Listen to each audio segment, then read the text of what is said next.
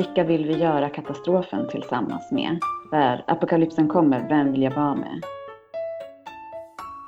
Ja, men det här avsnittet av Familjepodden kommer handla om liksom, vad betyder familj nu i liksom, pandemitider och karantäntider.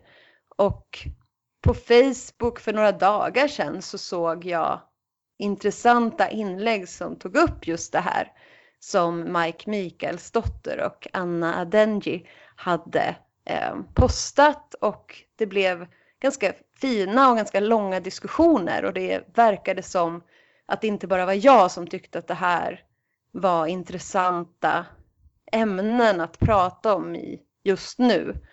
Så därför så hörde jag av mig till er för att se om ni har möjlighet att delta liksom, och att vi kan prata om det här. Och det kunde ni för det är coronatider så nu är det att vi faktiskt träffas samma dag eh, över Skype så det är ju jättehärligt. Tack för att ni ville vara med. Vill, vill du Mike säga någonting om liksom varför, ja men vad är din ingång i, i det här och hur, var, varför postade du om, om det som du postade om? Ja, jag eh, har postat några olika frågor, dels några artiklar och några olika frågor som rör de här ämnena. Det första som jag postade om handlade om vilka typ av val som vi gör eh, när vi vilka vi inkluderar i vår coronafamilj eller pandemifamilj eller bubbla. Eh, och det var också utifrån en artikel som jag läste som handlade, den handlade framförallt om flersamhet men jag tyckte att det rörde överhuvudtaget familjedefinitioner.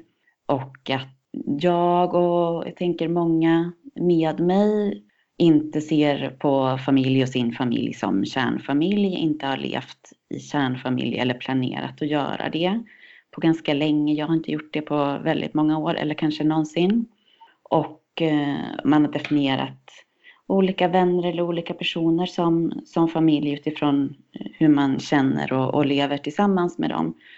Men att det inte behöver vara de som man kanske bor ihop med. Men plötsligt när det nu var dags att eh, kanske bestämma vilka människor man vill vara nära i en sån här sammanhang där man inte vill smitta folk så upplevde jag att val som folk gjorde Kände, jag kände, det kändes som att de var baserade på ganska normativa bilder av familj. Jag upplevde att jag plötsligt blev en person som lever ensam, vilket jag inte tänkt på mig på det sättet förut. Utan jag, jag lever ensam, blev någon form av definition av mig.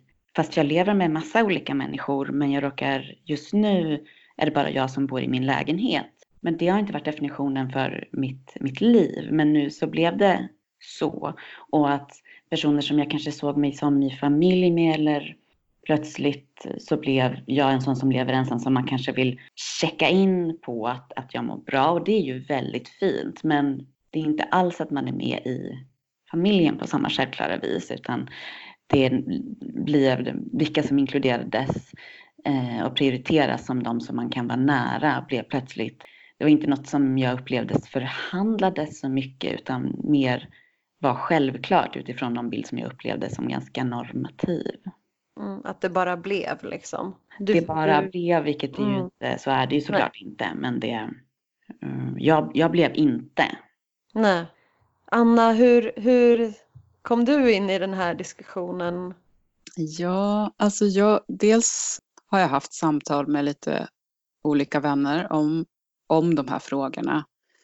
Jag lever också ensam. Jag har en inneboende, men han flydde Sverige för några veckor sedan. Han är inte från Sverige och eh, hade möjlighet att åka då hem till Norge till sin familj. Och det, för det första så blev jag förvånad över hur, att jag reagerade ganska kraftfullt på det. Jag var mm. jätteglad över att han hade möjlighet att åka åka hem därför att han mådde verkligen inte bra av att vara här just nu. Så jag var glad för det men jag fick en väldigt stark reaktion efteråt. Att jag plötsligt, plötsligt kände mig också ensam på ett annat sätt. Och då är det ändå en person som vi är inte nödvändigtvis familj, men det finns en familjegemenskap för att vi ändå har delat hem. Eh, och sen så kom då den artikeln som jag postade och skrev om. Det var ju den här med Björn Eriksson, ska vi säga, hälso och sjukvårdsdirektör, Region Stockholm.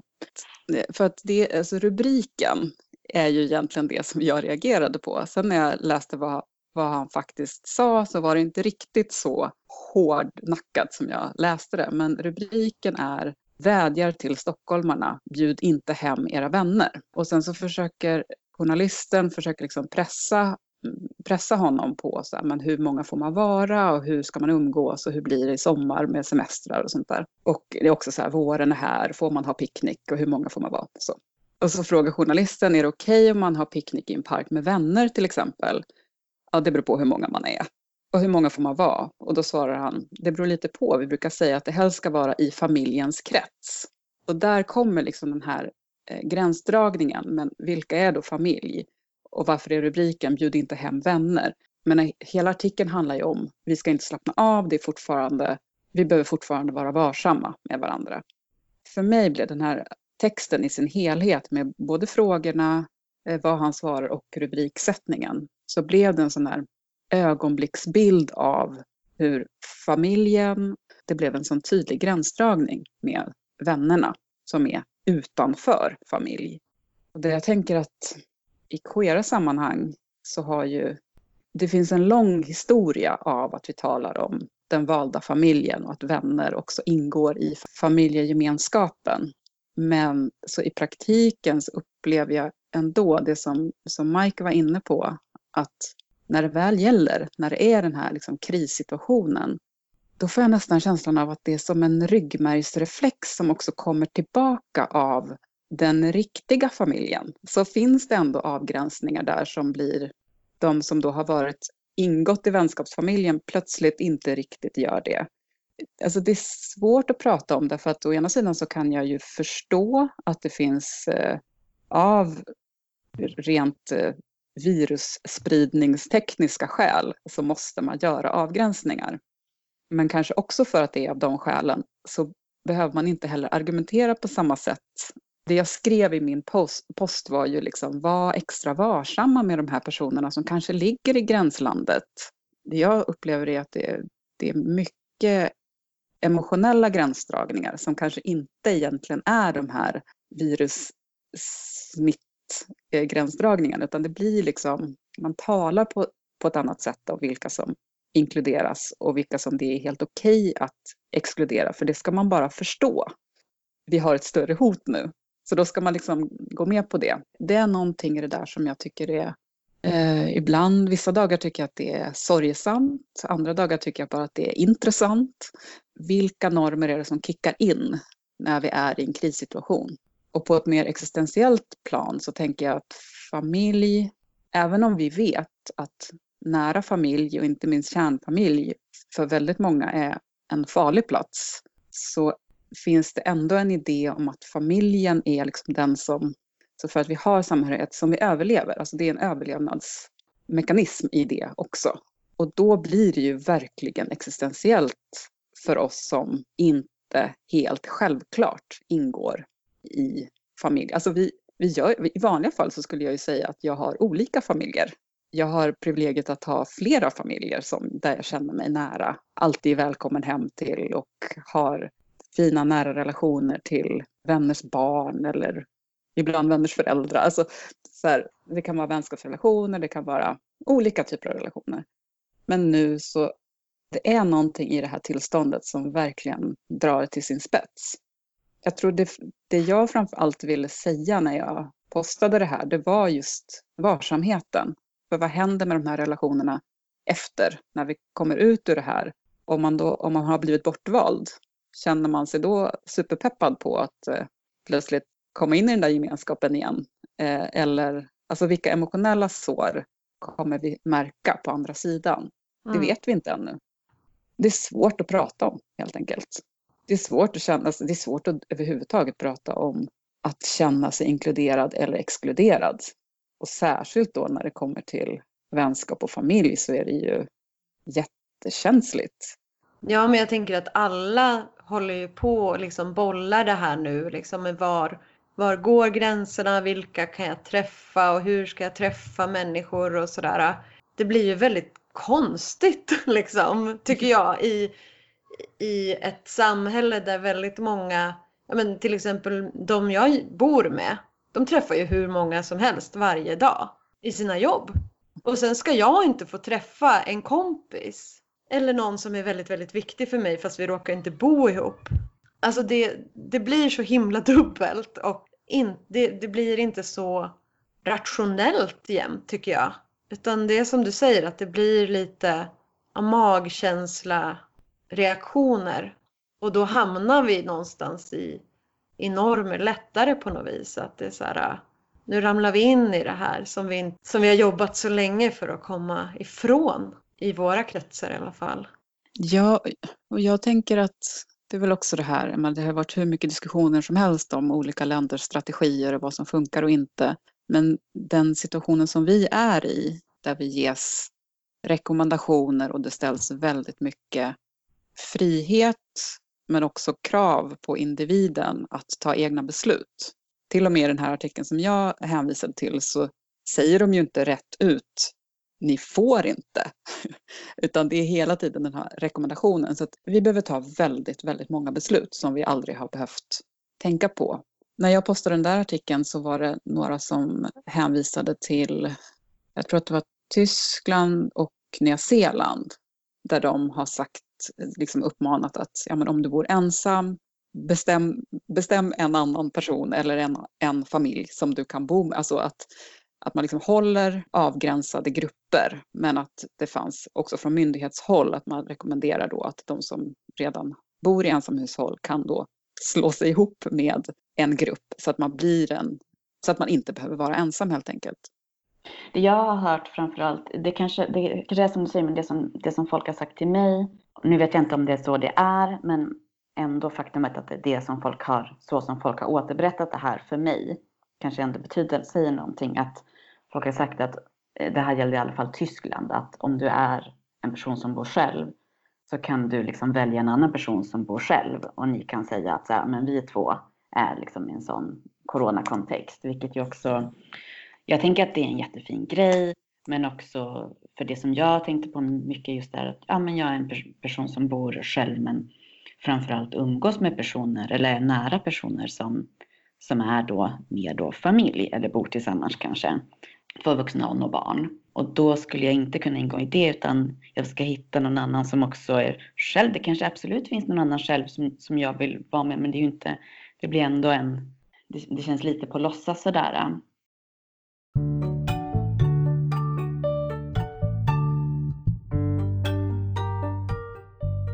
Anna, det här som du pratade med, eller om med hur det blir sen.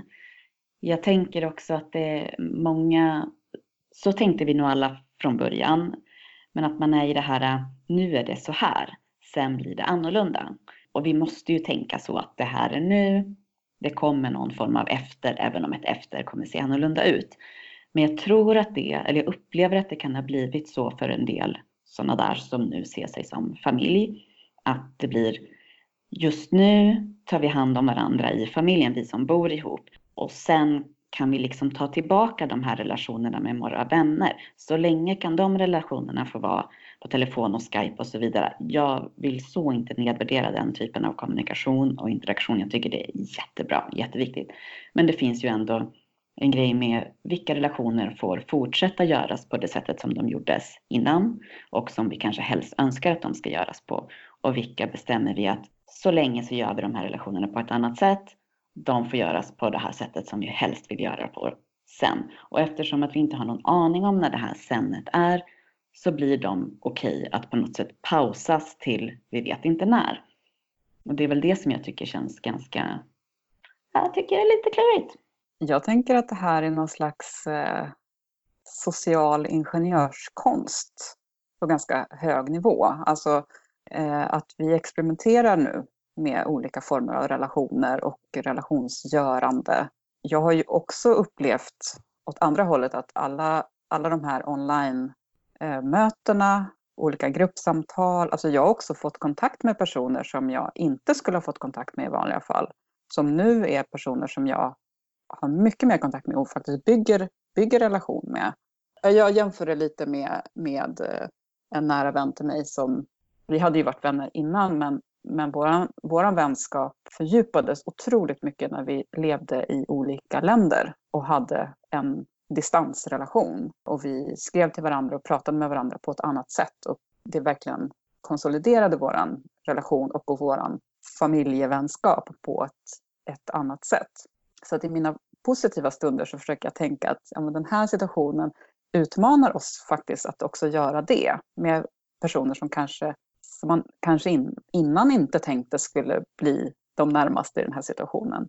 Och det är väl också ett uttryck för kris generellt, att man inte alltid vet vilka det är som dyker upp och blir nära. Det är en annan aspekt av det, att det faktiskt kan, om vi nu tänker oss att det här är, det har redan varit och hållit på länge, men om vi tänker oss ännu mer långsiktigt, apropå att inte veta vad som kommer sen eller när det där senet kommer, att vi har, eh, det är en unik möjlighet att i många relationer bygga upp någonting annat som är baserat på andra idéer om vad familj och intimitet kan vara. Jag som i tidigare i mitt liv har haft väldigt många distansrelationer, alltså kärleksrelationer. Jag, jag var ju väldigt noga med då att lyfta fram att den kommunikationen som vi hade även när vi inte var på samma ställe, alltså över internet och så, att den var minst lika viktig och att vi verkligen, verkligen byggde relation i det. Och, det står jag helt fast vid. Jag tänker att det kan vara hur bra och fint som helst. Och eh, jag, jag tänker att det är jätteviktigt och det kanske kommer måste vara mer och mer så. Men att just det som jag tycker är svårt är ja, vilka man väljer att behålla samma typ av kontakt med som innan. Eller vilka man väljer att krama, tänker jag. För mig är det en jättestor grej. Att så här, när typ rörde jag vid en människa sist? När fick jag en kram sist? I don't know. Jag minns inte det. Men också det här motsägelsefulla liksom i att så här, men vi ska inte kramas. Men personer som har testat positivt som jobbar på Karolinska, de ska fortsätta jobba. Det är så svårt att navigera tycker jag i allt det här liksom. Jag tycker att det är så orimligt Ja men att det kan bli orimligt åt alla möjliga håll liksom. Och man vet inte riktigt var man ska landa för att i, i det liksom och hur man ska förhålla sig till det. Jag tycker att en del av den ångest jag känner i det här beror på den här dubbelheten och den här oförmågan att veta vad som är rätt och vad som är fel och vad som är, vad man, hur man ska liksom navigera i det hela liksom. Och jag blir, mm. som ni låter ganska, eller som ni hör, ganska frustrerad liksom. Och jag känner väl lite grann, alltså jag, har, jag bor ju med min familj så att jag har ju personer som jag är nära liksom i min vardag. Och det är ju, jag är så tacksam över det nu. Men samtidigt så känns det också som att vissa kanske tänker att ja men hen bor ju med folk, hen bor ju med en familj, då är inte det så viktigt med de andra viktiga personerna. Och så är det inte för att jag tycker att de andra som jag inte bor med har blivit ännu viktigare. Jag är så rädd att förlora vissa vänner. Det, det som du säger Anna så är det för mig att det har blivit andra personer kanske som, än vad jag trodde som är viktiga. Men, men även om jag bor med en familj så känner jag mig också ensam. Att man inte kanske blir prioriterad på ett sätt som man ville bli eller så det, det finns en sorg i det även hos mig som ändå fast jag bor med människor. Det är bra att du tar upp det. Jag, jag fick faktiskt den kommentaren av en, av en vän bara häromdagen. Också att här, bara för att jag bor i en familj så tror folk att jag har allt jag behöver i princip. Det är också en normativ föreställning om att en familj ska på något vis vara en helhet där man ska få allting tillgodosett. Och det tänker jag också att vi liksom i queera sammanhang, i feministiska sammanhang har vi liksom genomskådat det för länge sedan, att så fungerar inte familjer. Men det återigen blir aktiverat som någon slags eh, sanning. Det är jätteintressant.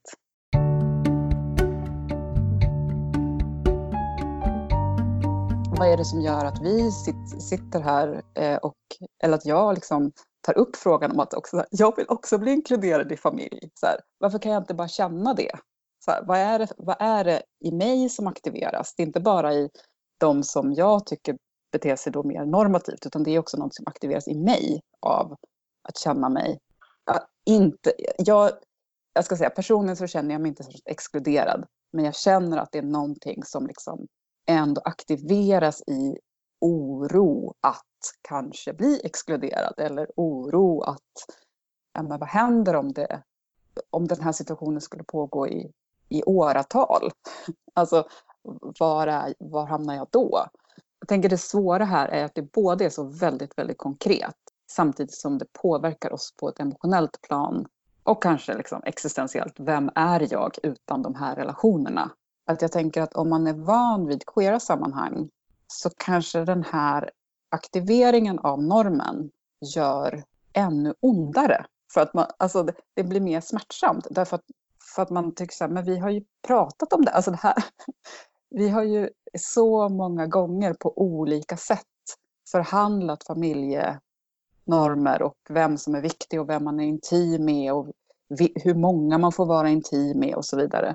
Det är liksom frågor som finns i communityt. Och menar, de frågorna finns ju i, i straighta sammanhang också. Det är bara att man kanske inte pratar om det på samma sätt och lika öppet.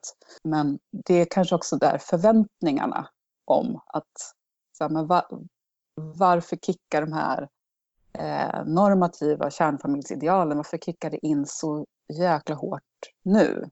Och det gör det ännu mer smärtsamt om man är van vid ett annat sam samtal. Jag vill, eller det är ju något, precis som du säger så är det något med det som skaver. Jag är också så himla rädd att uppfattas så här, när jag, när jag tar upp de här frågorna så är jag rädd att uppfattas bitter eller missundsam. Jag har liksom också all förståelse för Alltså dels har jag all respekt för att folk gör olika val i hur de väljer att hantera den här situationen och eh, om de väljer att isolera sig totalt eller hur man gör. Jag är rädd att verka som att jag inte respekterar folks val. Och därför kan jag också tycka att det är svårt att ta upp de här frågorna också utifrån den positionen som jag är i, där jag uppenbarligen förlorar på ganska många personers val. Får, får jag haka i det? Mm. Du, sa, du sa bitter och missundsam, men jag tänker att det också finns ett annat spöke här, nämligen att man inte bryr sig om smittan. Alltså det finns en, en, helt, en helt annan nivå av shaming. Ha ett önskemål att vilja ses. Så riskerar man också då att bli, inte anklagad för, men liksom att det kan antydas att man inte bryr sig om smittspridningen. Och det är ju liksom en annan dimension av det här som är ganska tuff att hantera. Jag är också så här, jag är superförsiktig. Så jag längtar ju tills det jag längtar efter de sakerna för att jag längtar till när jag får göra det. Men där, det är därför jag också tänker att så här, jag vill inkluderas i det där som jag tänkte var min familj, eller det jag tänkte var familj. För att jag vill få tillgång till de sammanhangen som jag också tycker skulle vara säkra. Jag vill ha tillgång till de här små sammanhangen. De som jag har tillgång till att krama på, de kramar för många för att jag ska vilja krama dem jag upplever att jag inte har fått vara med och förhandla här. När vi pratar om det här med samtycke så det bygger ju ändå på att ja, men vi har bestämt att vi har den här relationen, vi har liksom förhandlat och pratat kring det här. Här upplever jag att folk försvann utifrån mm. någonting där jaha, nu händer det här. Det var inte ett snack om så här, okej, okay, men vilka ska vi inkludera? Nej, men nu bestämmer vi nog att så här, vi som bor tillsammans gör det här och gud vad drygt det känns, men vi prioriterar det här, utan det hände bara. Jag har absolut inte varit med och samtyckt kring att vara inkluderad eller inte inkluderad i de här sammanhangen. Jag har inte varit med i en förhandling. Väldigt bra poäng. Att samtycke kräver att de som involveras i det också får vara med i förhandlingen. Ja, och ehm. får man inte det så blir det ju en väldigt tydlig signal i att man kanske inte på samma sätt är respekterad liksom i ens egna behov på något vis. Och då fattar jag verkligen att det är så här, ah, okej, okay, men om jag, om man känner så, så här, hur går man tillbaka sen? Och där tar den delen av samtalet slut som du får med och lyssna på. Vi fortsatte ett bra tag efter det här och till slut började det spåra ur. Jag, jag hörde om någon studie kring fisar. What? Mm. Så om man sitter och andas in någons rö, liksom, fis. Mm. Man, Det var någon som refererade till det. Jag har inte läst studien. Nej, men jag menar bara, okej, det finns en studie om detta Ja. kändes som att Ja. Roligt. Ja, men tack så jättemycket för att ni ville vara med. Det var jättespännande samtal och jätterelevant verkligen. Tack för att du frågade oss om vi ville vara med. Känns väldigt fint. Bra. Tack att du lyssnat på ett avsnitt av Familjepodden. Om det finns något som du som lyssnare vill att vi tar upp i Familjepodden så får du gärna höra av dig. Om du inte vill prata om ämnet själv så kan vi säkert hitta personer som kan vara med. Du når oss på queerfamilj gmail.com. Vi hörs! Hejdå!